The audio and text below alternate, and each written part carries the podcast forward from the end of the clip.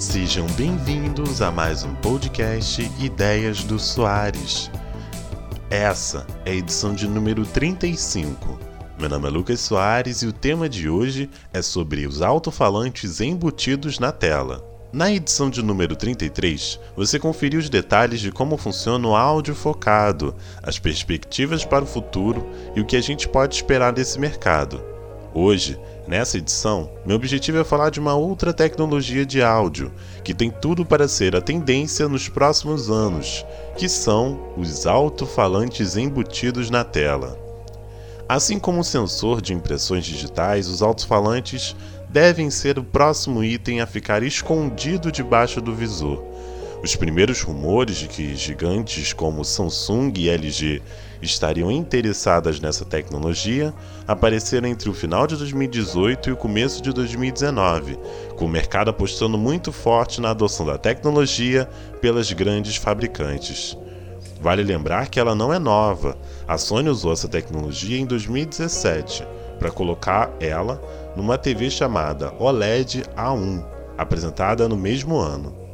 Em 2018, a Samsung exibiu a tecnologia, chamando ela de Sound on Display. Desde 2017, a LG vem mostrando tecnologia com o nome de Crystal on Display. No LG G8, a empresa usa uma tecnologia que o painel vibra para emitir os sons, com um efeito que aumenta os volumes e torna as notas mais claras mas ela não caiu de cabeça nessa tecnologia, já que o smartphone ainda conta com os tradicionais alto-falantes que atuam em parceria com o som que sai do display, com o objetivo de trazer uma experiência mais imersiva.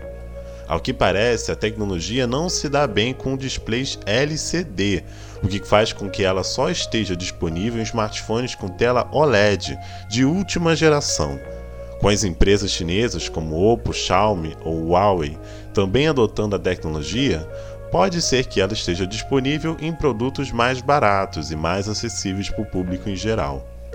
Caso no futuro do áudio, caso a gente tenha o áudio saindo diretamente da tela ou sendo ela a única saída de som do smartphone, tá aí mais um cuidado que os consumidores terão que ter com a tela, gente.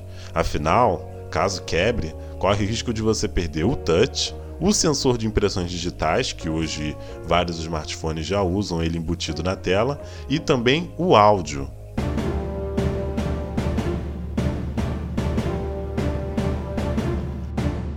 A música tocou e agora é hora de uma dica semanal do nosso Traz a Pipoca. No podcast de hoje, a indicação vai para a série The White People. Basicamente, tudo começa com uma festa de Halloween, em que um dos convidados faz blackface, a prática racista de uma pessoa branca se pintar de preto em tom pejorativo.